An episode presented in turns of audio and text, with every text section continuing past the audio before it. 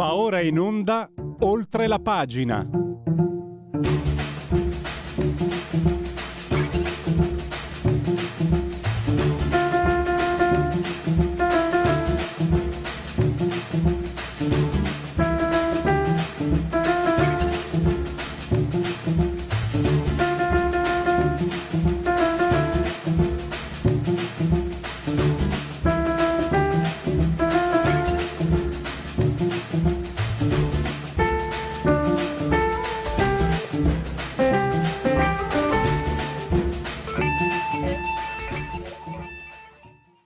Iniziamo con un applauso, sì assolutamente, l'applauso alla sigla fantastica di questa, ecco qua, di questa trasmissione. Dunque, i convenevoli formulari ce li facciamo dopo, il riassunto è velocissimo di quello che vi aspetta da qui alle 12, da qui a mezzogiorno. Parleremo della situazione in Ucraina, la situazione della guerra, la Russia che fino alla settimana scorsa avanzava, non c'è stato giorno, nei primi 133 giorni la Russia è sempre avanzata. La diciannovesima settimana si è fermata, la diciottesima era avanzata di, aveva avanzato di 5, era avanzata di 5 km, la settimana scorsa si è fermata, bisogna capire se si tratta di un rallentamento fisiologico per non scoprire i fianchi, per eh, garantire le retrovie, eccetera, o cos'altro. Ci sono molte cose comunque da dire e ce le dirà Mirko Molteni tra pochi istanti. Poi nella seconda fase, nella, nella seconda parte, con Pietro De Leo il quadro complessivo eh, della eh, situazione politica. I numeri, i numeri allora, io ho controllato, però eh, voglio verificare. Domani, domani pomeriggio dovrebbe essere il momento del decreto aiuti al Senato. Sinceramente, bah, io dico la mia, ma sentirete, non ci, non ci dovrebbero essere eh, particolari sussulti. Lo dicono i numeri, la maggioranza è passata, pensate, 410 contro 49 in Parlamento. E ehm, in Senato ci sono i mal di pancia dei 5 Stelle, ma poi alla fine... Sapete qual è il vero numero? È il numero di San Pacifico, domenica 24 settembre. Sabato 23 invece è San Padre Pio, al quale Giuseppi è molto devoto. Cosa succede? Ve l'ha già detto anche il Dibba. E lì scatta i 4 anni, 6 mesi, un giorno che garantiscono ai parlamentari la pensione. Il punto è che tre quarti dei parlamentari, che adesso sono tra Camera e Senato a Roma, eh, sono al primo mandato. Quindi è un provvedimento che riguarda tre quarti dei parlamentari. Aggiungo io, e qualche annetto che seguo, non ho mai visto una situazione, complice ovviamente la, il referendum che taglia del 40 erotti per cento i parlamentari, non ho mai visto una situazione di elezioni di, di, diciamo, di fine legislatura che veda un così gran numero di persone che non ritorneranno mai più lì, o mai più non si può dire, ma non, sicuramente non torneranno. E quindi, e quindi cosa? E quindi, eh, sicuramente il 24 settembre, poi probabilmente secondo me si andrà anche oltre, con Pietro De Leone eh, parleremo. E infine Andrea Muratore in side over, eh, gli accordi Turchia-Italia lo so, molti storcono il naso, Erdogan dittatore, il problema islamico. C'ero io, eh, qua a Milano nel dicembre del 2004, 70 milioni di islami, di musulmani in Europa, era, era una questione un po'... però in realtà all'epoca sapevo di meno. Andrea Muratore se ne è occupato, eh, si occupa di geopolitica. In realtà i rapporti tra Russia e, scusate, tra Italia e Turchia sono complessi, sono storici, sono eh, non sono così facili da sintetizzare e quegli accordi che sono stati stipulati la settimana scorsa eh, sembrerebbero andare verso la direzione giusta. Invece la direzione giusta adesso la prendiamo subito, non facciamo aspettare oltre Mirko Molteni di Libero, lui è anche saggista di storia dell'aeronautica e di storia militare. Benvenuto Mirko, grazie per essere qui con noi. Grazie a voi e buona giornata a te e a tutti gli ascoltatori. Allora, eh, parliamo della situazione in Ucraina. Dunque, eh, 133 giorni di avanzamento continuo da parte della Russia, c'è stato un rallentamento la scorsa settimana, poi c'è stato, ha fatto un po' il bulletto di periferia Putin. Eh, in Ucraina non abbiamo neanche cominciato e poi volete batterci sul campo? Venite, insomma sembrava di vedere quelle vecchie risse nei Luna Park di quando ero ragazzino io. Eh, però ecco, Mirko, partiamo da questo. Putin non è uno che improvvisa, secondo me. Cioè, parliamoci chiaro, un leader così importante, piaccia o dispiaccia, non può improvvisare, è tutto preparato. Perché quelle, quelle provocazioni lì, secondo te? Proprio così a livello spassionato. Sicuramente è un messaggio per cercare di indurre eh, l'Occidente, soprattutto gli Stati Uniti, a pressare a sua volta l'Ucraina perché eh, si sieda al tavolo delle trattative, il che eh, per il momento pare estremamente difficile perché significherebbe per l'Ucraina comunque rinunciare a tutta quella parte di, di territorio occupata dai russi. Del resto anche i russi, avendola conquistata militarmente, cederebbero tutta quella fascia occupata solo militarmente nel caso in cui fossero gli ucraini a passare alla controffensiva. Ma anche se nelle ultime ore gli ucraini hanno evocato nuove possibili controffensive da organizzare quando arriveranno abbastanza armi occidentali, sembra dubbio al momento che possano riuscire così a, a riprendersi eh, tutte quelle zone.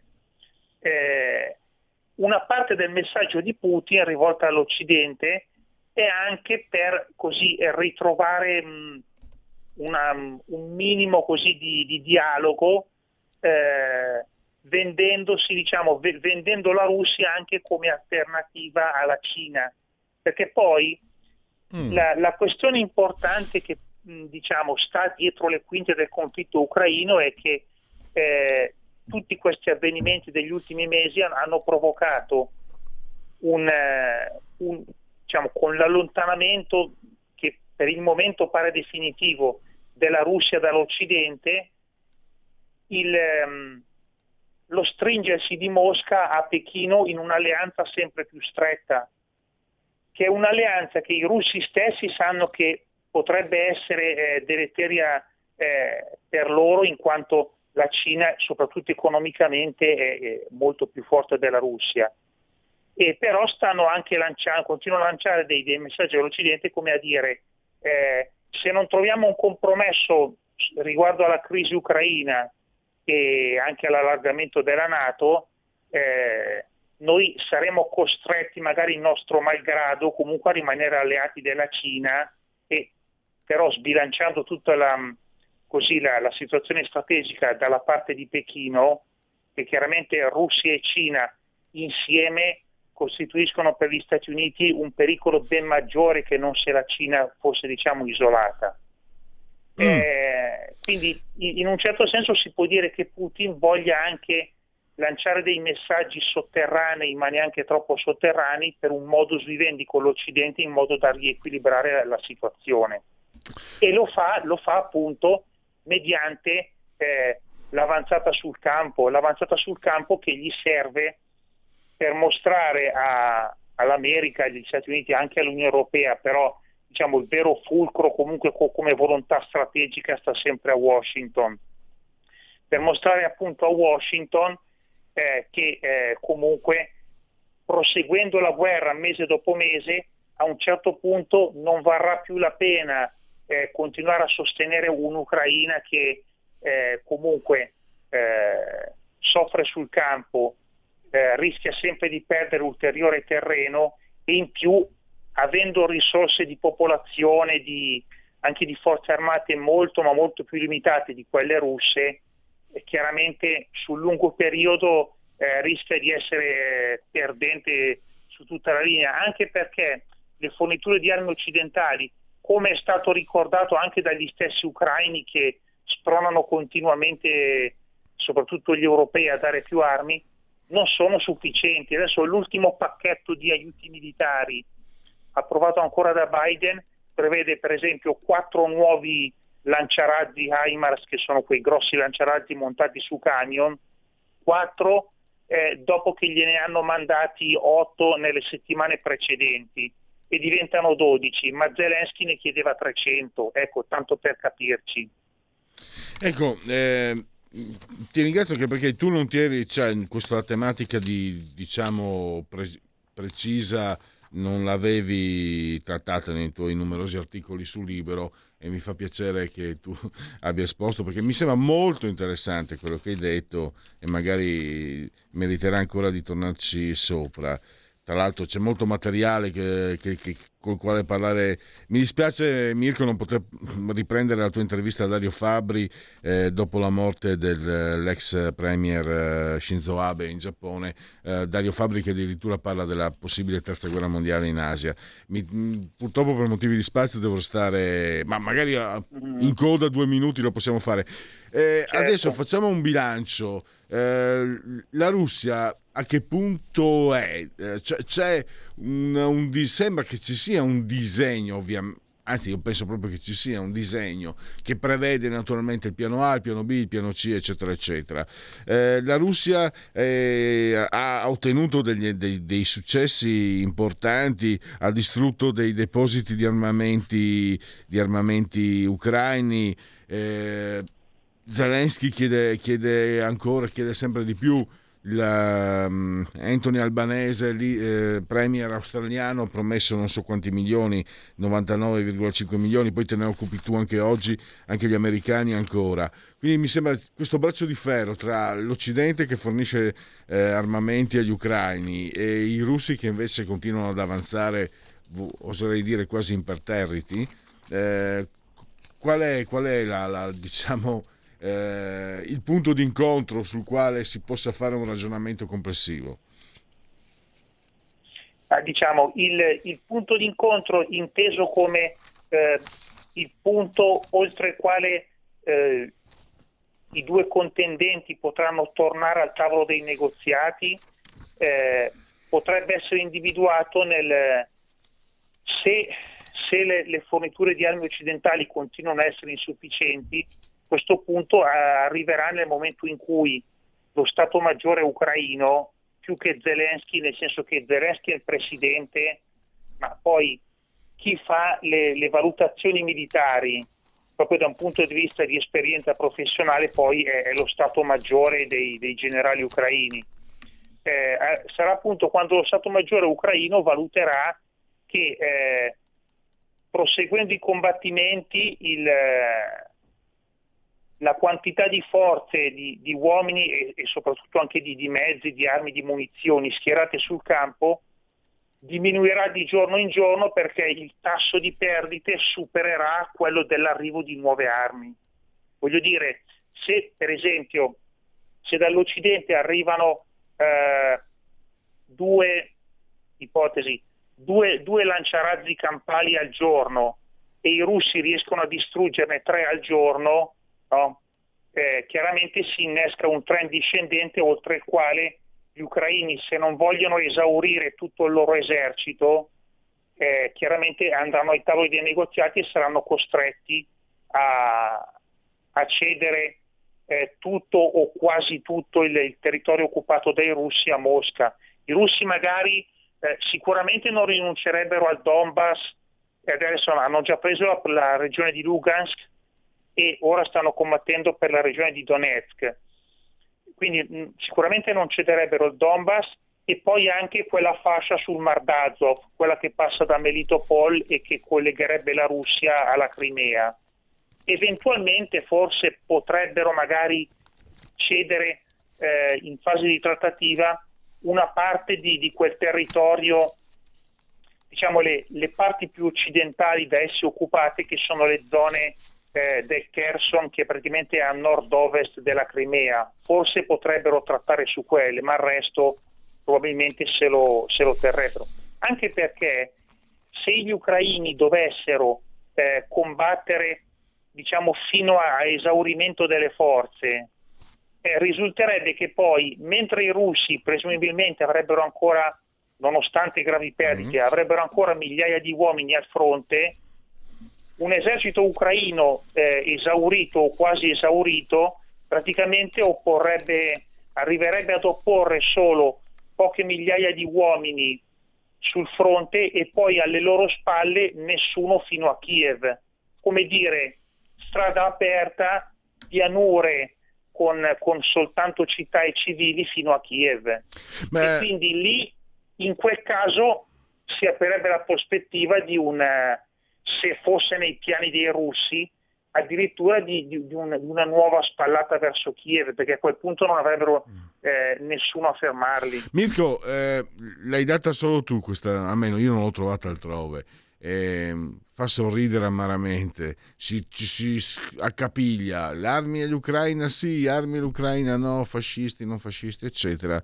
E l'esperto Margelletti che tu hai interpellato ha detto non possiamo più continuare a dare armi all'Ucraina, altrimenti non abbiamo il minimo indispensabile per difendere i confini eh, Stato, della nazione e questa è una fotografia, potrei dire un po' delle cose che vanno un po' all'italiana, se, se mi è concesso fare un po' di retorica di, di basso conio, però questo è un altro aspetto. Questo è anche un, adesso io mh, l'ho messa forse un po' troppo in burletta, la notizia però insomma, è un esperto eh, come Margelletti lo dice, è un segno anche delle contraddizioni dell'Occidente che vengono messe a nudo dal conflitto ucraino, mi sembra.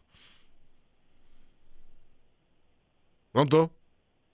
Sì, sì, ti sento, ti sento. Eh no, no, volevo un tuo, una tua opinione su Perché questo. Lì la, la, la, questione è complessa, nel senso che gli, gli armamenti occidentali appunto eh, vengono spesso così eh, prelevati dagli arsenali esistenti, ma quello che è mancato, ma fin dall'inizio del conflitto, fin da, dalla fine di febbraio, dall'inizio di marzo, è stata la dire, lo sviluppo di un piano eh, proprio concordato fra gli alleati NATO, un piano per eh, individuare alcuni, subito alcuni tipi di armamenti che potessero essere prodotti, prodotti proprio dalle industrie eh, in questi mesi e, e, inviati subito all'Ucraina. Cioè, quindi se per esempio eh, Faccio un esempio. Nell'esercito italiano abbiamo in servizio circa 60-70 eh, obici semoventi eh, di ZH2000, che sono quelle specie di, di carri armati, eh, che non sono proprio veramente carri armati, sarebbero mm, mezzi di, di artiglieria, quindi sparano e poi cambiano posizione. Ehm, è chiaro che su 70 esemplari l'esercito italiano può mandarne, in, può mandarne, ai militari ucraini ben pochi, una manciata, altrimenti rimarrebbe senza. Ecco, se le industrie, che nella fattispecie è un'industria tedesca, che, che fabbricano gli, questi obici semoventi, fossero state incaricate fin da, dai primi di marzo, quantomeno, a livello NATO, di ricominciare la produzione di questo mezzo dedicato unicamente all'Ucraina, allora si sarebbero potuti produrre dei pezzi nuovi in, in maggiori quantità, quindi eh, si potevano mandare ad esempio, non so, 50-100 esemplari di, di, questi mezzi subito all'Ucraina, ma esemplari nuovi senza dover ricorrere agli arsenali preesistenti. Certo, Mirko, in eh, sostanza è, è, mancato un piano che da subito coordinasse questo, un'azione precisa. Invece si tratta, invece vediamo così dei, dei contributi eh, molto estemporanei, molto anche dilazionati nel tempo col contagocce, cioè non c'è un'ottica di lungo periodo perché si spera sempre che la Russia si fermi da un giorno all'altro, ma la Russia non si ferma, va avanti potenzialmente può andare avanti anche per un anno. Invece eh, Mirko, è mancato un piano di lungo periodo. Devo, devo, chiudere, abbiamo 30 secondi, una battuta al volo, eh, se, se, riusciamo.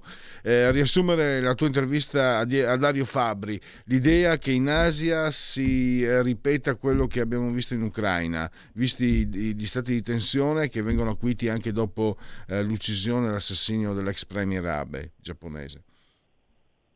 Ma in sostanza appunto in in Asia orientale la situazione sarebbe molto più esplosiva perché, come appunto ha ricordato Fabri, eh, in quel caso gli Stati Uniti interverrebbero da subito direttamente con le proprie forze per difendere Taiwan da uno sbarco cinese e quindi eh, si avrebbe eh, praticamente automaticamente quello che invece nella crisi ucraina non è finora mai avvenuto, cioè uno scontro diretto tra la Russia e la Nato.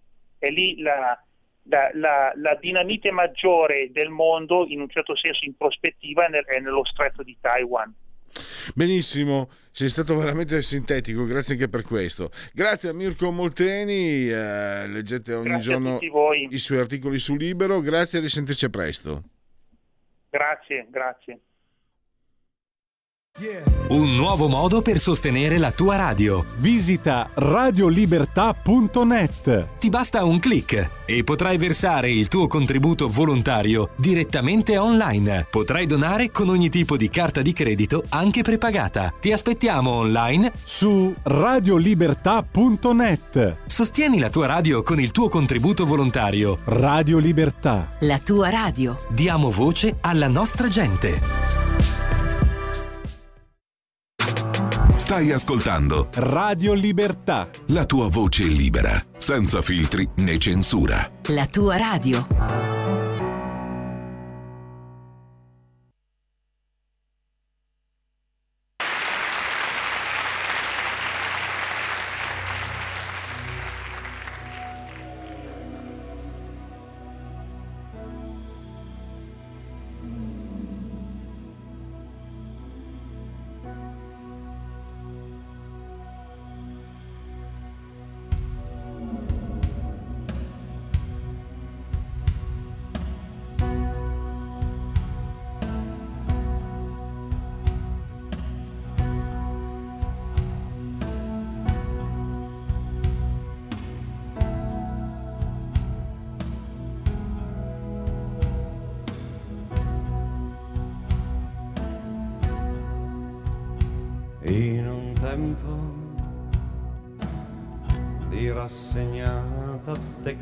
Decadenza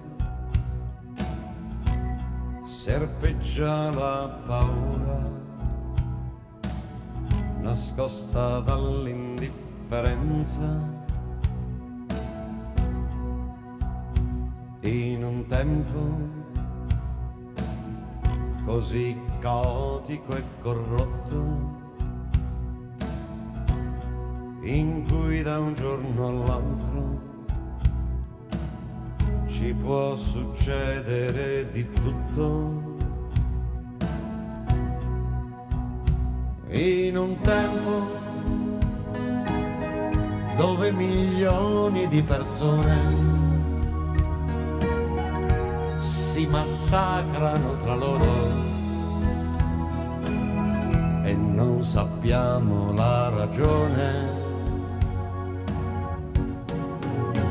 In un tempo tremendo in ogni parte del mondo, in un tempo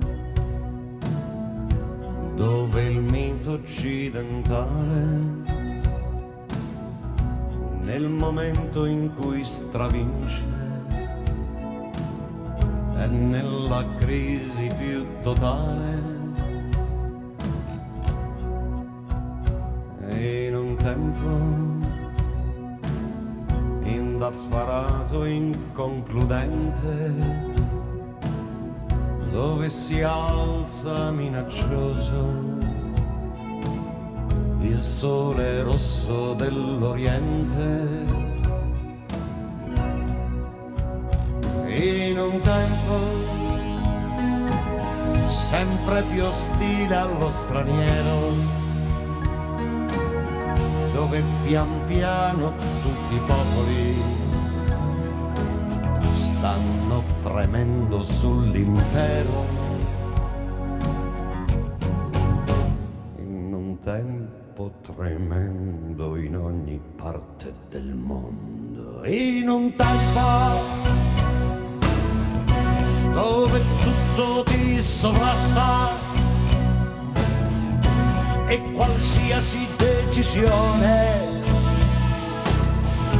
passa sopra la tua testa in un tempo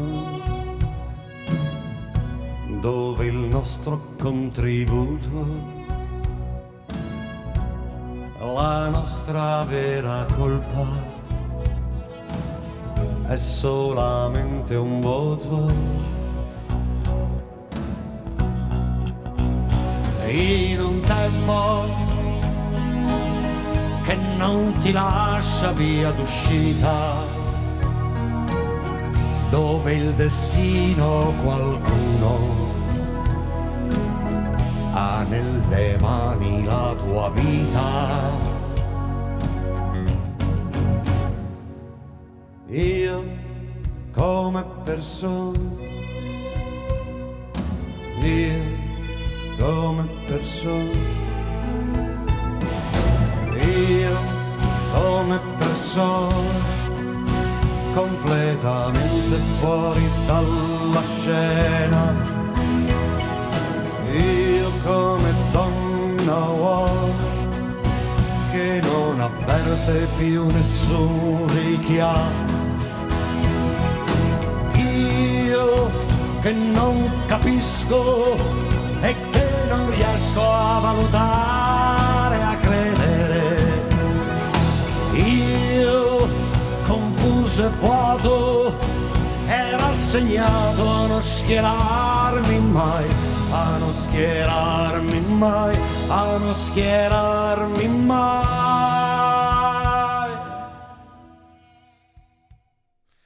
Allora, dalla Roma eh, divorata da, da, un ritorno di fiamma dei tempi neroniani, eh, abbiamo Pietro De Leo, è sempre che lavora, eh, eh, e lo abbiamo ed è sempre disponibile alla nostra radio. Per questo lo ringraziamo. Benvenuto Pietro, grazie per essere ai nostri microfoni. Grazie, buongiorno, è sempre un piacere, grazie a voi. Allora, il quadro politico con te, però Pietro, tu sei lì a Roma, eh, fa impressione a vedere le immagini e a sentire le notizie di questi incendi. Eh, cosa ci puoi dire? Perché poi, eh, allora, sai com'è? Io vengo da San Vito al Tagliamento, cioè nato e cresciuto 15.000 abitanti, quindi per me il paese è il paese. No, Roma è un pochino, praticamente è uno Stato. e quindi non è che uno dice, ah, tu che sei lì a Roma, com'è stato? No, eh, signori, guardate che non è proprio... Poi per giunta ha un'estensione orizzontale, quindi è gigantesca. Volevo capire comunque... Eh, eh, volevo un, un, una tua battuta al volo su, questo, su questa situazione così che, che da, da, vista qui dalla televisione, dai giornali, eh, desta impressione sincera.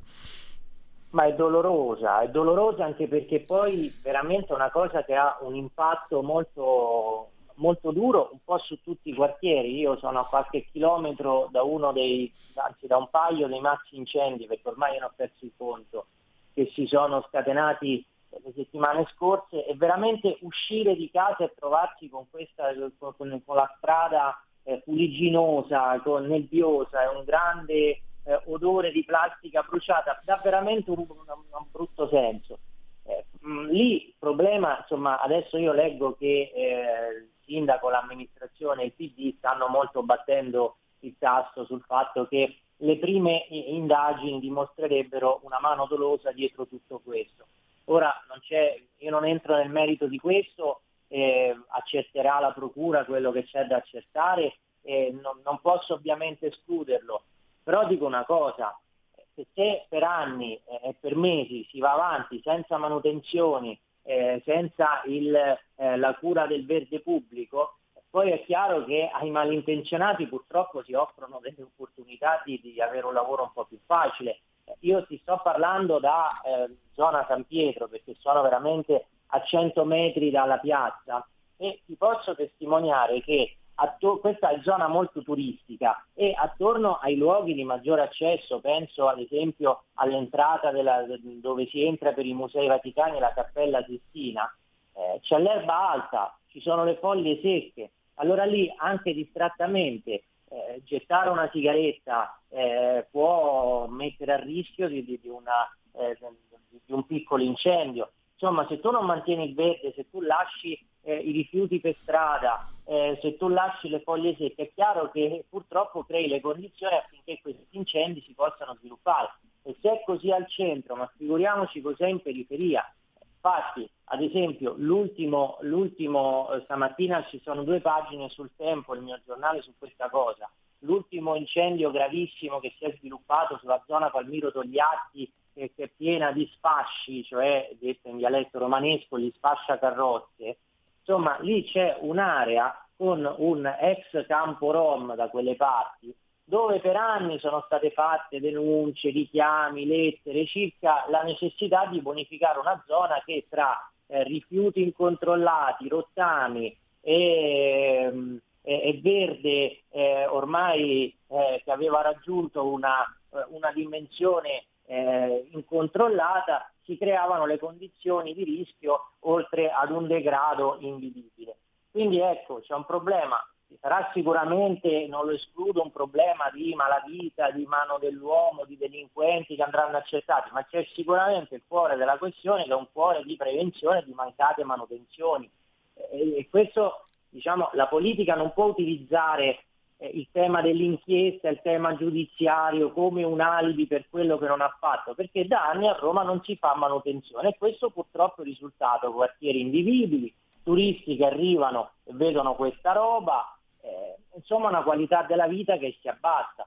Non per nulla, e qui chiudo, la settimana scorsa è uscita la famosa classifica del Sole 24 ore, il povero Gualtieri, sindaco del PD che è in carica da qualche mese, in pochi mesi ha perso, mi pare, 6 punti percentuali di gradimento rispetto al momento in cui si è insediato.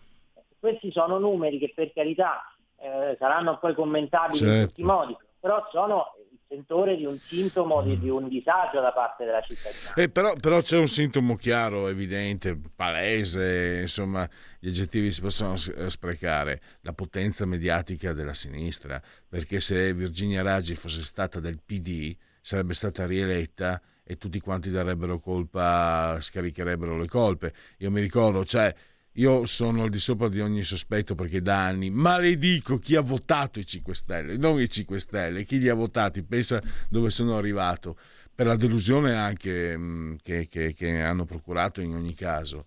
E anche perché hanno rovinato quello che poteva essere un'idea di, di, di ribellarsi al potere da parte del popolo.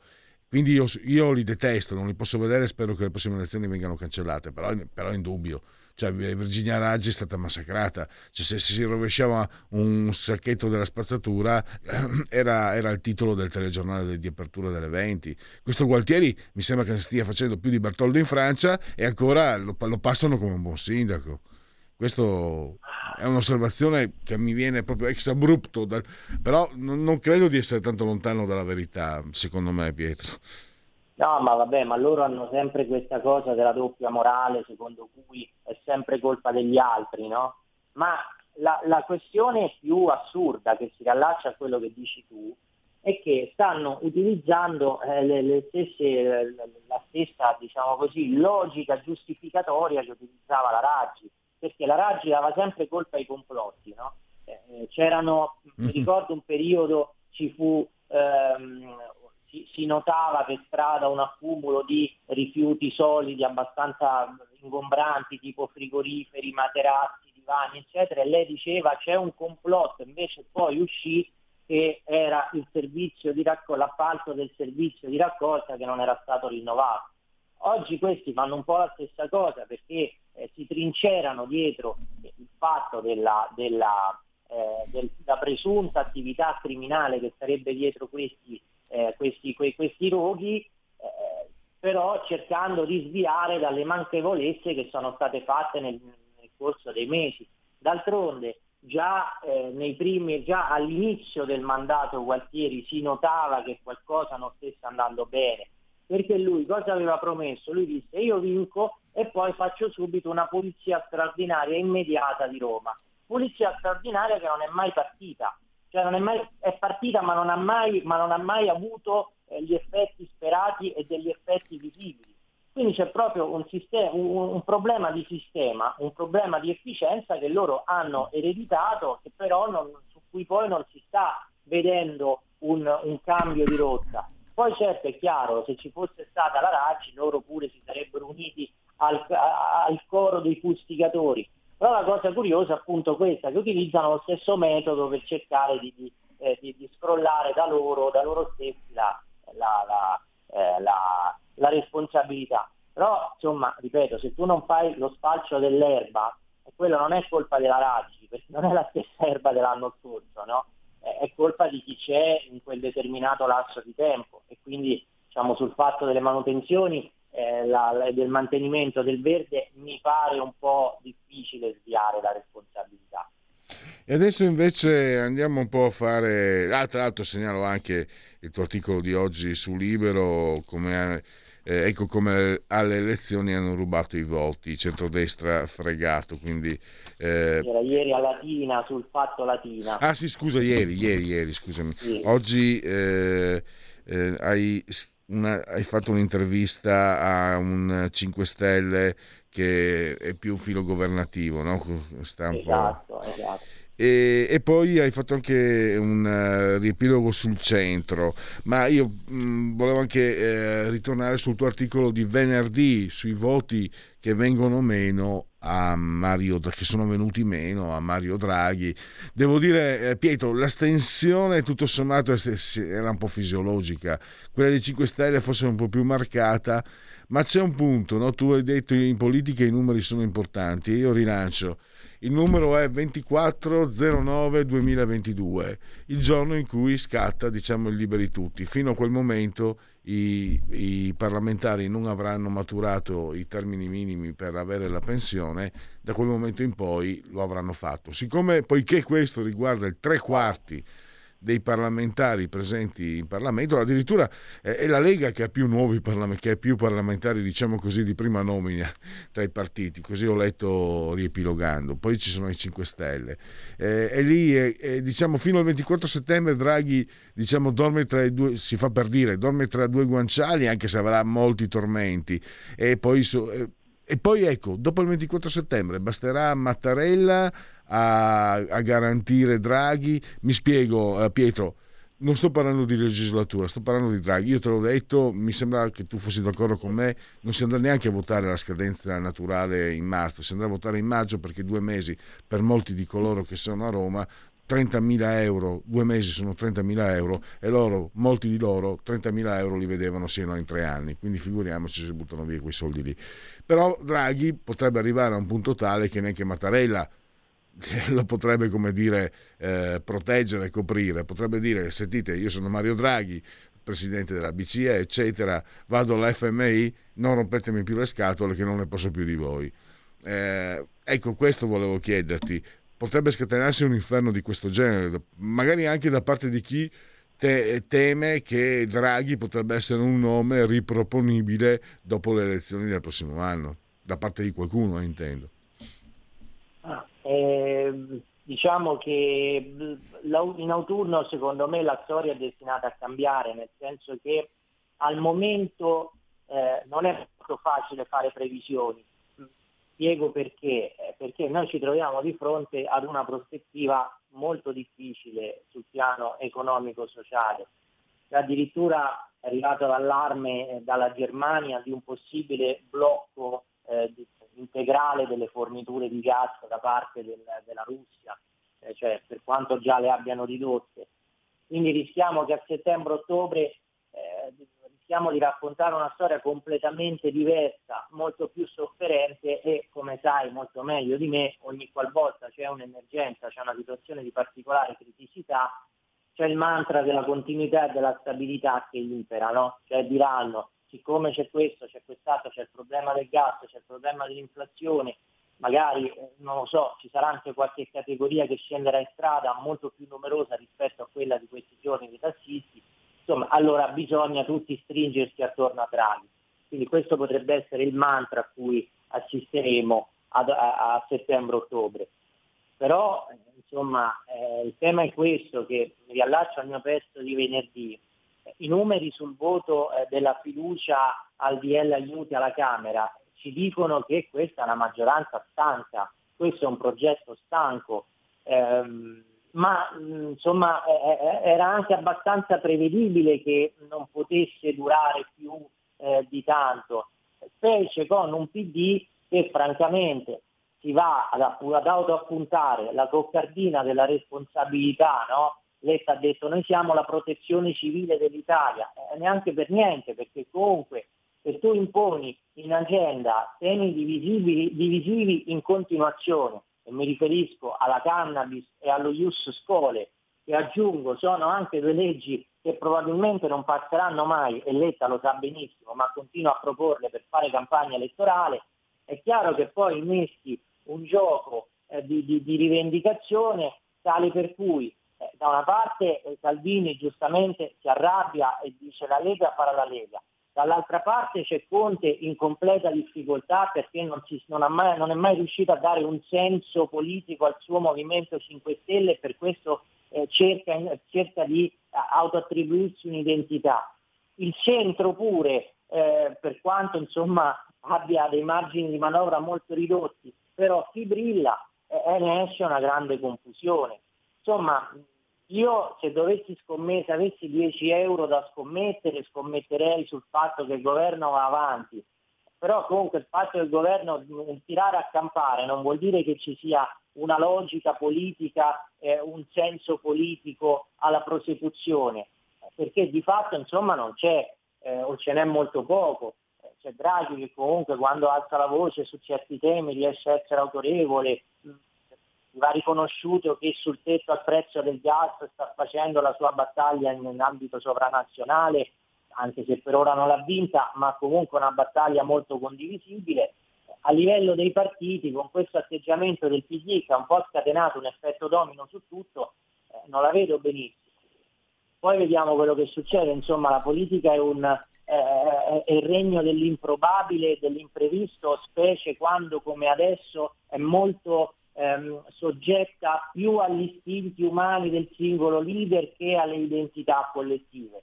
Eh, Pietro. Eh, mi riferisco in particolare a Conte, però insomma eh, non mi pare ci sia una grande prospettiva.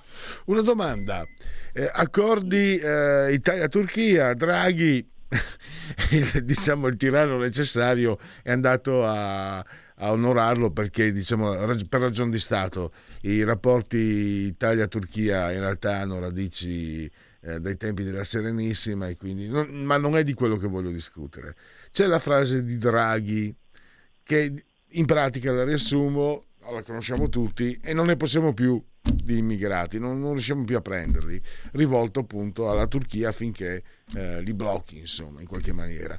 È una frase che sembra apparente, non so se apparentemente o no, è caduto nel vuoto, perché a sinistra tutti quelli che, mamma mia, dalle mie parti c'è un, c'è un modo di dire, Gesù Maria, no? Uh, razzista, no, no, sono tutti muti, silenzio, Repubblica, la stampa, hanno detto, cioè, eh, Draghi sembra che non l'abbia neanche detta quella roba lì, però io mi aspettavo magari da parte di del centrodestra che qualcuno dicesse, beh, sembrava quasi, come dire, una, un cenno di, di, intesa alla Lega che insomma sul tema sì, sì, immigrazione. Ecco, appunto, eh, secondo te magari la Lega ufficialmente, anche perché magari se avesse detto bravo Draghi che stai dalla nostra parte lo avrebbe messo, lo avrebbe tirato per la giacchetta e magari non è tanto, cioè dal punto di vista formale in queste situazioni è meglio stare eh, zitti e coperti, però magari raccogliere il fatto che Draghi ha detto alla Lega sugli immigrati do ragione a voi, insomma. Come, come mm, fare la sintesi di questa, di questa situazione secondo te? Guarda, secondo, allora, secondo me io condivido questo, questa tua fotografia e l'ho scritto anche, nel senso che quel passaggio su, eh, su, sull'immigrazione io l'ho percepito anch'io come, un, eh, come, come un, una strizzata d'occhio a, al tema Lega. Però, insomma, secondo me il punto vero della questione è che un inciso eh, durante un incontro bilaterale, una conferenza stampa relativa, non basta. Cioè, eh, e questo lo sa bene la Lega, lo sa bene Salvini, lo sanno bene tutti. Allora, noi qualche settimana fa è stato, eh, stato siglato l'ennesimo accordo tra alcuni paesi europei ed altri anche che, non fanno, che fanno parte del continente ma non dell'Unione, sulla, gestione, sulla presunta gestione condivisa del fenomeno migratorio. Allora, questo accordo che la Lamorgese ha salutato come la svolta, no? quanti discorsi Pierluigi di questo genere negli ultimi dieci anni mm-hmm. abbiamo ascoltato, decine. Questo accordo prevede la volontarietà nella redistribuzione. Allora, il termine volontarietà implica che è un accordo che non funzionerà mai, perché poi ognuno avrà le sue questioni, avrà i suoi problemi e quindi la ridistribuzione dei richiedenti asilo non entrerà mai al sistema e in ingranaggio. E vediamo quello che sta accadendo a Lampedusa in questi giorni. Allora, la questione è che finché non si impone con la stessa forza con cui si parla del tema energetico eh, e del tema della, della, dell'aiuto all'Ucraina eh, in agenda europea l'argomento migratorio che preveda anche un'attività in Africa, perché da lì parte gran, la maggior quota degli arrivi. Poi certo anche la Turchia, perché quelli che passano per la Turchia poi arrivano in Puglia e in Calabria, però il grosso arriva dall'Africa. Finché non si fa un passo eh, imponendo l'urgenza di una trattazione comune e di una trattazione cooperativa con l'Africa a livello europeo, non cambierà mai niente.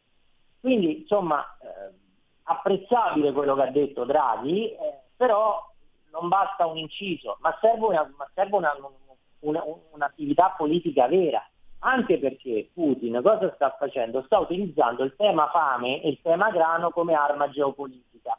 Ora io credo che non lo potrà fare in eterno perché tanti paesi africani che stanno subendo i contraccolpi del blocco delle forniture del grano sono paesi alleati suoi e che all'ONU non hanno condannato in assemblea la, la, l'attacco all'Ucraina.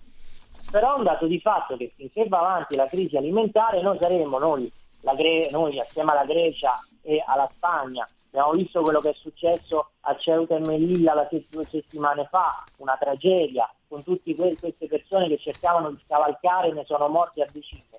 Insomma, noi siamo l'approdo di quello che è il contraccolpo della crisi alimentare. Quindi o si pone con forza eh, il tema a livello sovra- europeo e direi anche a questo punto sovranazionale, eh, oppure non se ne esce.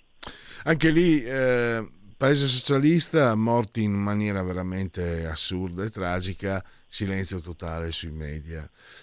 Eh, anche, anche, quello eh, andrebbe eh, porta un po' su quello a cui facevo riferimento prima Pietro purtroppo ah, abbiamo guarda poi guarda ah, se vuoi su Ceuta e Melilla eh, se, se, se, un'altra volta hai voglia e occasione ne parliamo perché su quel confine negli anni è successo di tutto sì. anche con governi socialisti eh quindi io avevo scritto parecchie cose, quindi se vuoi magari un domani ci torniamo. Eh beh, eh, eh, assolutamente, perché credo che in Italia cioè, sembra che il cattivo è Matteo Savito c'è che è scritto è tutta colpa di Salvini. Eh, il, il, cattivo è Salvini, eh, il cattivo è comunque l'Italia, perché poi per estensione vogliono dare la colpa a tutti quelli che non votano per loro, che sono cattivi e razzisti. Sì. Però francamente, per esempio, io avevo visto che eh, molti provvedimenti di Salvini erano fotocopiati, praticamente non erano fotocopiati, ma erano praticamente sovrapponibili a quelli presi dai ministri francesi, dove c'è una realtà, diciamo, criptosocialista. Eh, però presi, da, presi in Italia erano di razzismo paragonabile a Hitler e quelli francesi andavano bene. E quindi anche parlare di, di, di, dell'enclave lì di, di, di Setta Melilla potrebbe essere sicuramente, è sicuramente utile per capire anche l'indirizzo verso il quale vengono spinte le cose. Pietro, ti devo salutare. Allora, potete leggere eh, Pietro De Leo sia sul libro che sul tempo e, e ascoltarlo qui a Radio Libertà, eh, verso la quale lui ha sempre la massima disponibilità. Per questo lo ringraziamo veramente di cuore. A risentirci a presto. Grazie, è un piacere e un onore. Segui la Lega è una trasmissione realizzata in convenzione con La Lega per Salvini Premier. Legaonline.it, fermi lì, legaonline.it, potete fare tutto, iscrivervi versando... Questo è l'altro set del fumatore, non sono i Broncos. I Broncos, beati loro, stanno riposando. Eh, legaonline.it, legaonline.it scritto, potete iscrivervi 10 euro che si possono versare tramite PayPal senza nemmeno vicina necessità che siate iscritti a PayPal il codice il CF, il codice fiscale e poi gli altri dati, quindi vi verrà recapitata la magione, la tessera Lega Salvini Premier. Il 2 per 1000 scelta libera e soprattutto una scelta che non ti costa nulla, D43 nella tua dichiarazione dei redditi. D di Domodossola 4 volte matematica, 3 il numero perfetto. E adesso vediamo un po', uh, qua è sempre un problema, sempre di più un problema. Allora, eh, bypassiamo, vediamo un po'. Igor, Igor, ah, eccolo, perfetto. C'è Igor Iezzi questa sera a Radio Cusano alle 21. Poi eh, una voce storica di quella che un tempo era Radio Padania come il presidente dei senatori leghisti Massimiliano Romeo, domani nel cuore della notte alle 8 del mattino, Rai 3, Agora Estate. E poi sempre all'alba, domani però alle 9.40, Coffee Break alla 7. Eh, c'è Alberto Bagnai e quindi eh, sempre domani no, al pomeriggio alle 17.15 Tiziana Nisini, sottosegretaria al lavoro, senatrice leghista ovviamente, e dopodomani mercoledì Laura Ravetto all'alba alle 9.40 del mattino eh, a Coffee Break eh, della 7 e sempre dopodomani mercoledì alle 17.15 il loro parlamentare Marco Zanni a Sky TG24 la rubrica economia e poi basta stop per uh, segui la Lega. No, no no no non è finito tutto perché vi ricordo che la, Lega, la festa della Lega di Dalmine a Oggio Sopra uh, continua termina il 17 e quindi ce n'è ancora da divertirsi. Uh, per segui la Lega Sassufì riprendiamo tra pochi minuti Segui la Lega è una trasmissione realizzata in convenzione con La Lega per Salvini Premier.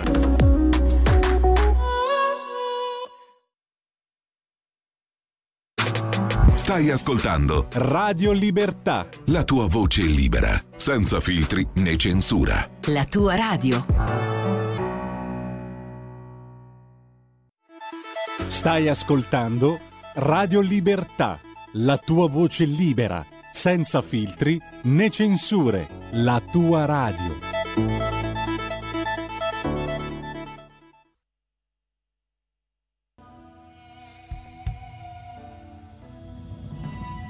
In un tempo tremendo, piano piano ti allontani da tutto, ma con fatica, senza arroganza, come un uomo sconfitto che riesce a vivere solo rifugiandosi nel suo piccolo mondo. Ma la salvezza personale non basta a nessuno. E la sconfitta è proprio quella di avere ancora la voglia di fare qualche cosa e di sapere con chiarezza che non puoi fare niente. È lì che si muore, fuori e dentro di noi. Sei come un individuo innocuo, senza giudizi e senza idee. Un individuo sempre più smarrito e più impotente. Un uomo al termine del mondo, ai confini del più niente.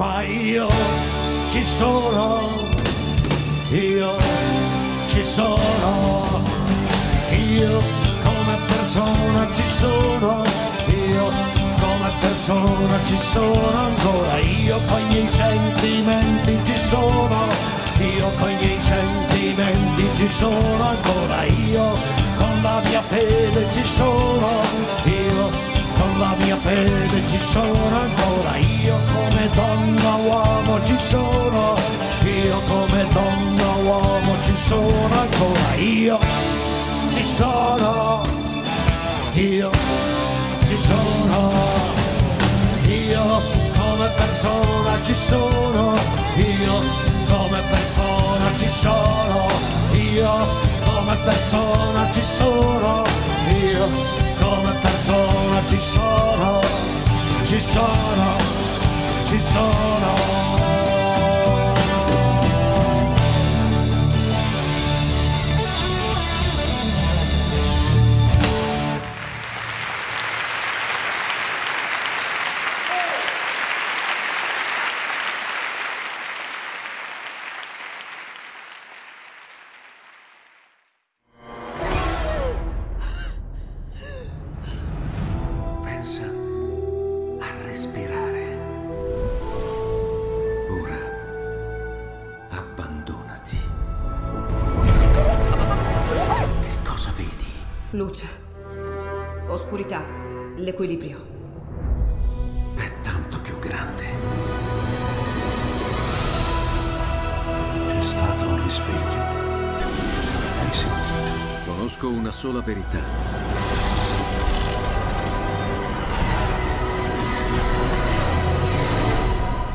Movie Time ti fa entrare nel vivo del cinema, ti fa sentire come se fossi tu il protagonista del grande schermo.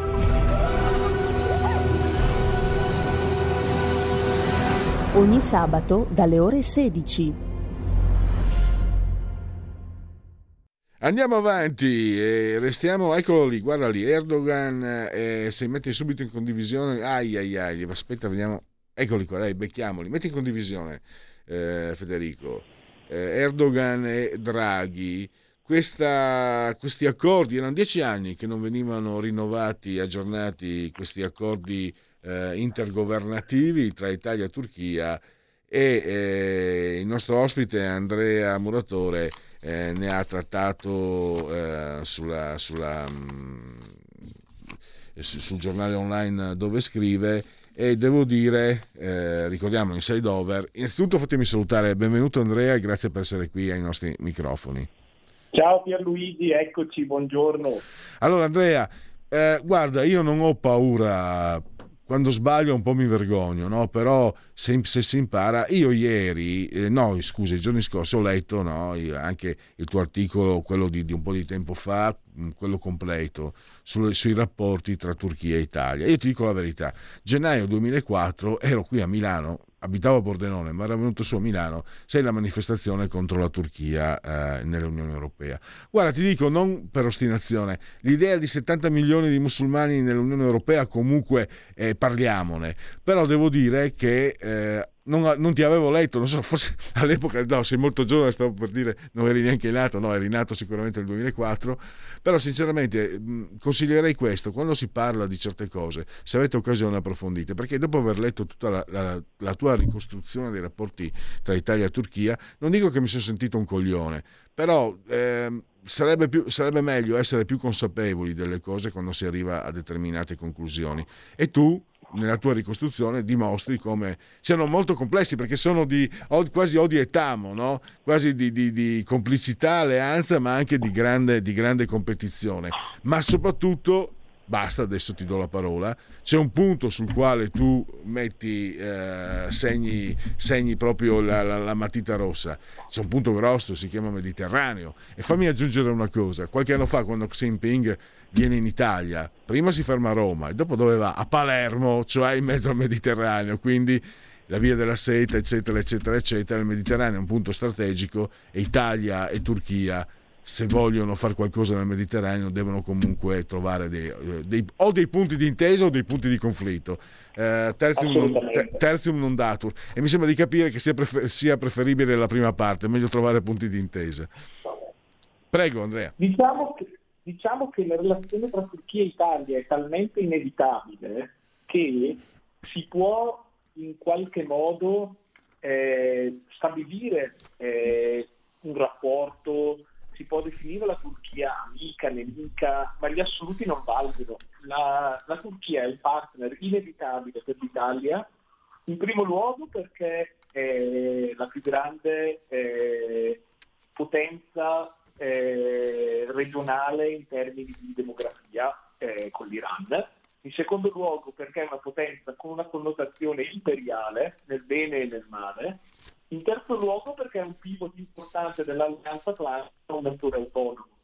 Quarto punto, appunto come dici te, perché è un catalizzatore per il mondo musulmano e no, non sbagliavi quando nel 2004 si avevano comprensibili dimostranze, penso ad esempio che anche Papa Benedetto XVI ha avuto comprensibili dimostranze per l'ingresso della Turchia nell'Unione Europea, quando in realtà uno dei grandi fautori dell'ingresso della Turchia Unione Europea, anche trascendenza familiare, ti racconto questa piccola chicca, era Boris Johnson nei tempi del suo libro mm. su Roma. Diciamo che però nel 2004 questa priorità era eh, giustificata, era assolutamente giustificata e comprensibile che il mondo ragionava con altri schemi. Si poteva davvero pensare alla questione valoriale come molto più dirimente. Adesso è un mondo di competizione e complessità molto crescente. Da un lato rispetto a quei tempi Erdogan, che ai tempi ammiccava un'area filo occidentale molto di maniera, ha avuto sicuramente il fatto che mos- ha mostrato il suo vero volto, dico questo nel bene e nel male, nel senso eh, lo visto anche con la scelta che ha dovuto fare Draghi. Draghi un anno fa diceva con una certa spocchia che Erdogan era sì un dittatore a cui dobbiamo collaborare. Oggi Erdogan lo riceve in pompa magna, ricorda che l'Italia è il primo partner commerciale della Turchia nell'area MENA. È un paese che a sua volta la Turchia non può ignorare perché non dimentichiamolo che è dai tempi della Repubblica di Venezia che la Turchia guarda all'Italia con eh, grande attenzione. Eh, la Turchia cerca di darci un'identità mediterranea, in Libia ad esempio già nel Novecento eh, si è scontrata con l'Italia, nel Mediterraneo oggi dialoga con l'Italia e compete con l'Italia su settori come l'energia e il gas. Nella mia visione, in questa fase in cui noi dobbiamo trovare una via eh, per, da un lato, forse eh, ridurre la pressione russa intesa come dipendenza energetica, dall'altro però evitare che ogni nostra mossa ci trasformi nell'arlecchino servo di due padroni eh, Stati Uniti e Regno Unito. Terzo punto, trovare un gioco, un ruolo importante per giocare un ruolo europeo di prima importanza. Eh, I due paesi cardine con cui dialogare, a mio avviso, sono nel Medio Oriente Turchia e Israele. Questo perché l'Italia ha la capacità di cercare di stabilizzare un nuovo ordine mediterraneo passante per l'energia, passante per anche... Ecco, scusami eh, Andrea, volevo approfitto ehm, della tua presenza, cioè quanto sia importante, perché passano per la Turchia e comunque la Turchia ha un ruolo importante, sia il gasdotto transanatolico TANAP e c'è anche il progetto EstMed, quello che dovrebbe prendere il gas dal Mediterraneo. E lì, anche lì la Turchia è, è decisiva, quindi... Eh, insomma, o Putin o Erdogan con qualcuno devi trattare non avendoli in casa queste, queste materie prime. Mi sembra. Esatto, tu citavi prima Xi Jinping, c'è pure lui, la Turchia è una piattaforma fondamentale per le vie della seta, tant'è che anche a Izmir e in altri porti la Cina è presente. Erdogan, al di là del giudizio valoriale che si può dare su di lui, che è sicuramente, per usare un eufemismo, discutibile. Però scusami Andrea, ne approfitto ancora. Cioè, allora, a me non piace Erdogan, figuriamoci, però io mi ricordo che ho letto che uno dei motivi, e, e, tu puoi confuma, confermare o confutare, può darsi che le mie fonti che, eh, siano imprecise, che lui comunque ha questo grande seguito popolare, perché quando prende per mano le redini di questo paese, fa diventare, arricchisce il ceto medio, e quindi e io leggo anche, no? l'hai scritto anche tu mi sembra, che la, la, Turchia ha una forza lavoro giovane, preparata e disposta al sacrificio, al sacrificio no? non nel senso disposta a sacrificarsi, a lavorare, a rimboccarsi le maniche. Allora, considerando che sono quasi vent'anni che Erdogan ha, ha mh, guida questo paese, vuol dire che questi giovani che sono così pronti per il mondo del lavoro, ha contribuito lui a creare il sistema per farli crescere nel, nel modo migliore. Noi qui abbiamo, insomma, eh, ci sono tutti che si tuffano sul reddito di cittadinanza, insomma, se posso dirlo. Quindi voglio dire che eh, sappiamo benissimo che nel momento in cui i sindaci delle città che non gli vanno bene vengono eletti, lui prende e annulla le elezioni, cioè in, sono inaccettabili eh, certe le, le, sue posizioni. Però, come dire, è, è difficile eh, discernere eh, perché comunque Erdogan, non voglio arrivare, anche Mussolini ha fatto cose buone, però bisogna capire che ha un paese che lui comunque eh, ha contribuito a, a, far crescere in modo, mi sembra, in modo importante.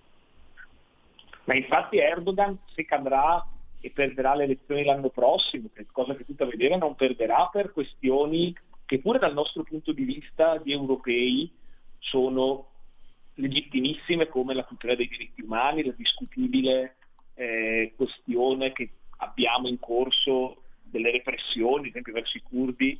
Il rischio grosso di Erdogan è proprio quello che dici tu, cioè che, che si eroda la prospettiva di guadagno di crescita economica del ceto medio per un'inflazione travolgente che sta colpendo la Turchia e che Erdogan, da buon volpone, sta provando a mm, calmierare muovendosi eh, tra più schemi, ovvero lui non fa le sanzioni alla Russia e, e quindi può continuare a comprare a prezzo di sconto il eh, petrolio e il gas russo. Al tempo stesso però sta cominciando ad aprire sul transito energetico ehm, nel Mediterraneo, quindi in cambio di concessioni potrebbe essere un gasdotto tra mh, Turchia e Israele, potrebbe addirittura dare il via libera al gasdotto EastMed, ovvero che coinvolgerebbe anche sua, le sue rivali Cipro e Grecia. Al tempo stesso è centrale nella partita del grano eh, tra Russia e Ucraina non, ricor- non, dimentichiamo che la Turchia è un grande importatore di grano eh, russo e grano ucraino, quindi il fatto che la Turchia giochi questo ruolo è importante. Ha interesse poi a muoversi sulla Libia, altro tema caldo e altro paese in cui Italia e Turchia si trovano a essere non amici, non nemici, non eh, concorrenti e non eh, compagni di avventura, ma una serie di tutte queste cose contemporaneamente, che è un po' la cifra distintiva dei rapporti italo-turchi. Mm. E veniamo adesso eh, queste, queste, conseguenze abbiamo visto ci sono ah, eh, ricordiamo anche si parlava del Mediterraneo infatti eh, Erdogan ehm, per Erdogan vale la, la dottrina Mavi Vatan eh, patria, esatto. patria, blu è curioso come eh, non è la prima volta che osservo Andrea l'Italia che si trova in mezzo al mare non ha non mi sembra che abbia questa, questa consapevolezza questa concezione del, dell'essere una potere, una, comunque una potenza marinare, insomma abbiamo avuto le repubbliche marinare, basterebbe quello. Non c'è la stessa coscienza, mi sembra, del, della posizione geopolitica, per usare un, un termine eh, che, che, che, che, ci sta molto di questi tempi. Allora, c'è e non c'è, ovvero l'Italia è come al solito molto contraddittoria. Ci sono cenni, ovvero ad esempio penso alla legge con cui con colpevolissimo ritardo abbiamo ovviato a una necessità fondamentale che era eh, il darci una zona economica esclusiva nell'area marittima del Mediterraneo. C'è sicuramente un'attenzione di enti come la Marina Militare a, um, scenari come quello del Mediterraneo, soprattutto in ottica di Mediterraneo allargato. Ci sono alcune iniziative imprenditoriali di singoli porti, manca una strategia nazionale per eh, il mare, ovvero primo luogo servirebbe, a mio avviso, come succede in Francia, che le politiche marittime siano integrate e perché no ci sia anche un ministero autonomo. L'Italia con i suoi migliaia di chilometri di coste non ha un ministero autonomo dedicato a questi temi e queste questioni fondamentali. Non c'è poi un'iniziativa di politica internazionale di promuovere quello che dovrebbe essere sacrosanto fare. A mio avviso l'Italia dovrebbe porsi alla guida di una versione rinnovata e forte di un'unione dei paesi del Mediterraneo in cui semplicemente si cerchi di fare il minimo comune denominatore che serve ai paesi del, dell'area, ovvero trovare stabilità e convergenza nelle crisi regionali, un forum di discussione per risolverle, per mantenere il Mediterraneo aperto a rapporti economici, commercio, scambi commerciali, energetici, industriali, alleanze infrastrutturali e anche un serio e vero confronto tra i popoli che è sempre stata la forza di questa regione. Ecco, eh, un punto, torniamo un po' agli accordi. Allora, il settore energetico, poi c'è un punto importante, quello delle aziende, perché ci sfugge. Io mi ricordo anni fa parlavo no, dalle mie parti e poi scoprì leggendo sui giornali eh, Cimolais è un'azienda molto importante che, che produce um, materiali edile, ferro e quant'altro e ha, dei, ha, in Turchia un mercato molto importante. Quindi tanti miei concittadini corregionali lavorano grazie anche ai rapporti commerciali che Cimolais che l'azienda Cimolais ha con la Turchia. E, e, e, e i numeri lo confermano. 1200 aziende interscambio commerciale da 18 miliardi miliardi. Magari quando si parla di Turchia bisognerebbe anche rammentare questo aspetto, no? Sì, sì, sì, sì, assolutamente, assolutamente. Immagino tu sei bresciano, eh, eh, Andrea, tu sei bresciano, f- fammi indovinare, magari anche dalla tua parte c'è un po' di, di scambio, credo, tra, tra, le tantissime aziende che, che, che sono operanti nel, nel tessuto eh, industriale di, di Brescia. Costruzioni, componentistica, perché non dimentichiamo che ad esempio l'azienda dell'auto ha delocalizzato molte parti della subfornitura in, in Turchia. Quindi ad esempio il piccolo pezzo comincia a essere assemblato in Turchia, viene in provincia di Brescia dove diventa la pastiglia, un freno, eh, un componente auto o così dicendo. Ecco, ci sono anche questi temi, c'è il tema fondamentale dell'agroalimentare, c'è il tema fondamentale del macchinario, dell'elettronica, della componentistica, il legame triangolare Italia, Turchia, Germania, assolutamente questo è fondamentale. Noi dovremmo saperne fare un punto di forza. La Turchia è capace di farlo all'estero, noi non siamo capaci di farlo spesso per fini politici, perché spesso tendiamo, tendiamo a trattare, e questo è un limite che hanno eh, sia eh, politica che aziende, di vedere i mondi come monadi separati, separate. E eh, per chiudere anche quella, perché poi ci sono anche altri aspetti in questi accordi, eh, la frase di Draghi, no? raccomandarsi a Erdogan sugli immigrati perché eh, l'Italia non può più accoglierli. Parlavo prima con un precedente ospite, è sembrato quasi una strizzata d'occhio alla Lega, quella, del, quella di Mario Draghi, eh, anche questo però è un altro punto eh, che rende la, la Turchia un po'... Cioè, ti dico Andrea che effettivamente se, se eh, leggiamo i tuoi articoli e facciamo mente locale, io mi accorgo che comunque non, è, non, solo è cambiato il mio punto, la mia prospettiva, ma è cambiata la Turchia stessa. La Turchia è diventata estrem- estremamente strategica, non, lo, non, in due giorni. Già negli anni 90 gli Stati Uniti spostavano sulla Turchia la, diciamo, quello che era l'Italia, guardiano nel Mediterraneo, poi col crollo del, del, del, blocco sovietico lo spostano in Turchia. La Turchia è sempre più strategica e tuo, nel tuo articolo scrivi anche che effettivamente Italia e Turchia potrebbero anche eh, avere un peso del, mh, rappresentare un po' l'Europa meridionale eh, all'interno del, del G20, del, della Nato. Scusa. Certo, assolutamente, ma poi c'è sempre stato un tema fondamentale, ad esempio noi italiani forse perché toccati di più dalla vicinanza e anche un po' per un richiamo fondamentale eh, della nostra storia. Noi pensiamo ad esempio che nella nostra lingua, cosa non da sottovalutare, c'è l'espressione mamma di turchi, nel senso aiuto i turchi. Nella coscienza nazionale italiana il turco è l'altro, è lo straniero, è l'altro da noi.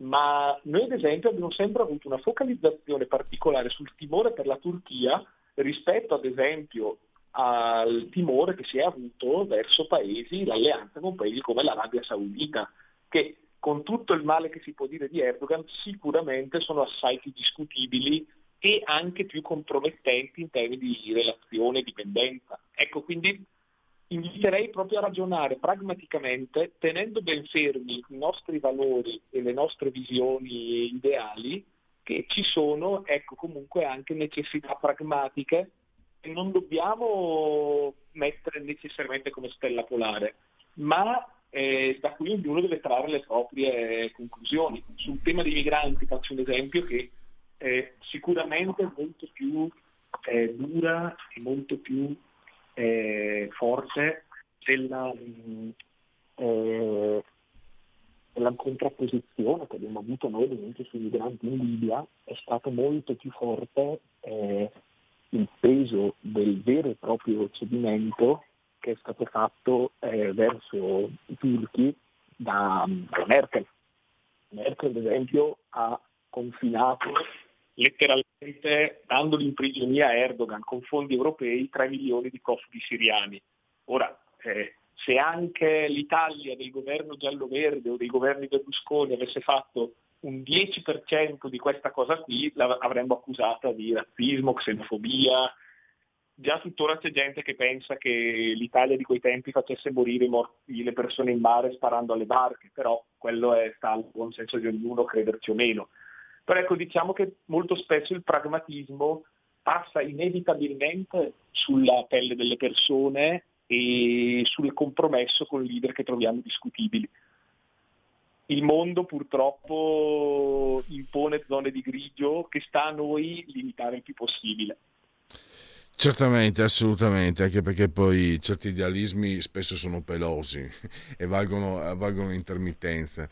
Eh... Chiudo con una cosa, non dimentichiamo che gli accordi, ad esempio, su, con le tribù della Libia, sicuramente più efferate eh, di molti altri eh, partner italiani, non li ha fatti certamente la destra, li ha fatti il PD. Ecco, diciamo che poi l'idealismo va sempre messo in, in eh, raffronto Beh, con la politica concreta sfondi, e con la realtà delle scelte che fanno i governi. Sfondi la porta aperta perché io tra l'altro amo tantissimo la Francia, da parte di madre ho antiche origini francesi, ma ti dico, la sinistra che fa lingua in bocca con la Francia eh, non dice nulla su come si comporta la Francia con i paesi africani sotto, sotto, la sua, diciamo, sotto il suo controllo, sotto la sua influenza. La Francia fa delle cose che francamente eh, non sono tanto belle, ma, va bene, ma loro va bene. A Concetta De Gregorio va bene così, sono i leghisti che sparano eh, ai, ai, profughi, ai, ai mm, clandestini in mare.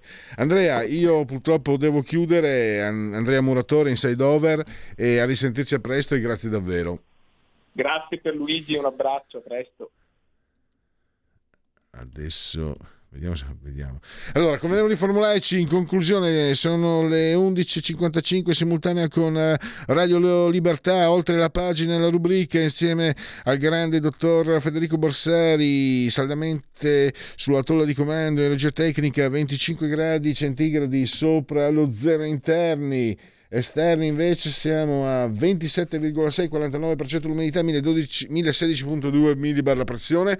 L'abbraccio forte forte forte alla signora Carmela Angela e Clotilde. Loro ci seguono dal televisore l'elettrodomestico più amato il canale è il 252 ma questa è una radiovisione che sia buona radio libertà campa oltre cent'anni meditate gente meditate. E se avete la smart television, la, la, Fire TV, potete anche guardarci addirittura, ma potete continuare a farvi cullare dolcemente dall'algido suono digitale della Radio DAB oppure seguirci con smartphone, iPhone, iPad, mini iPad, eh, tablet, mini tablet.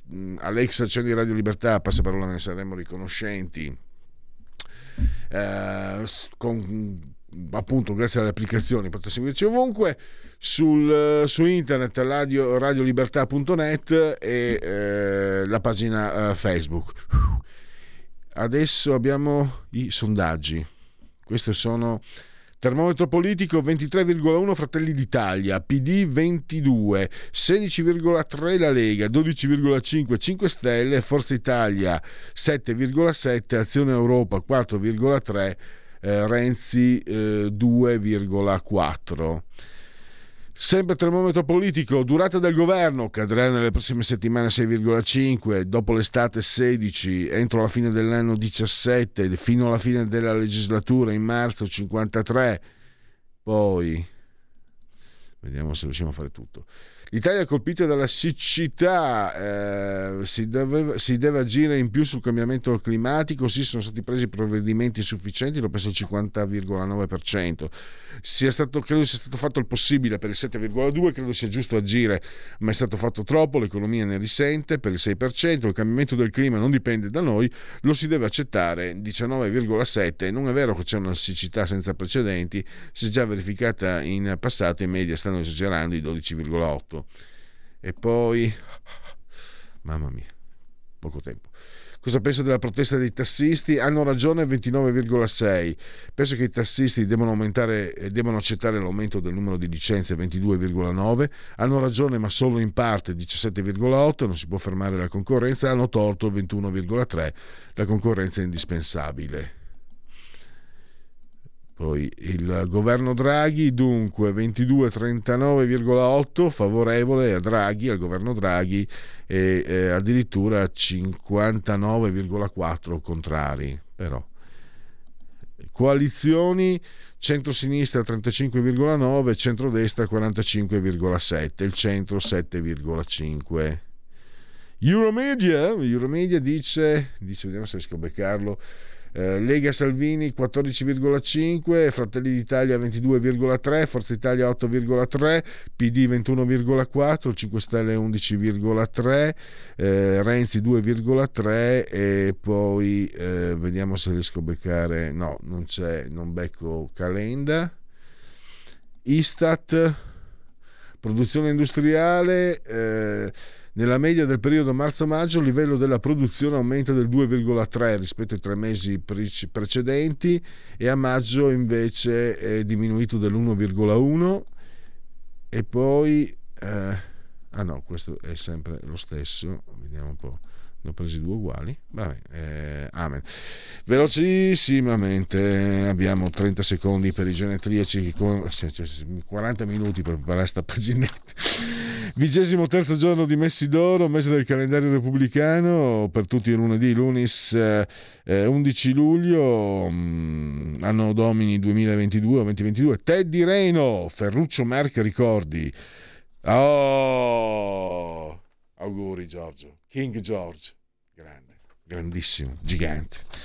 Luciano Onder, Quirquar Quark, Paolo Flores d'Arche, del Cervignano del Friuli, Stefano Lorenzetto, che è quello che fa le pulce a tutti, Peter Murphy dei Bauhaus, straordinario, eh, pare, eh, pare, pare, Tobias Moretti, commissario Rex, Susan Vega, My name is Luca, eh, Jill Jones, Mia Bocca, Manuela Moreno del TG2 Post e poi da Lovere Bergamo Marco Zanni, europarlamentare della eh, Lega. Finiamola qui. Grazie a Federico, grazie a voi per aver scelto questa emittente. Buon proseguimento. Miau.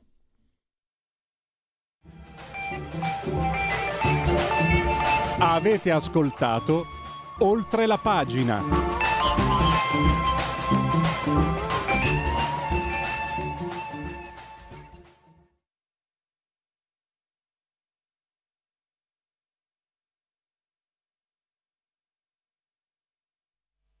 Leonardo Sciascia, Come eliminare la mafia, 1981. L'unico modo per eliminare la mafia è quella di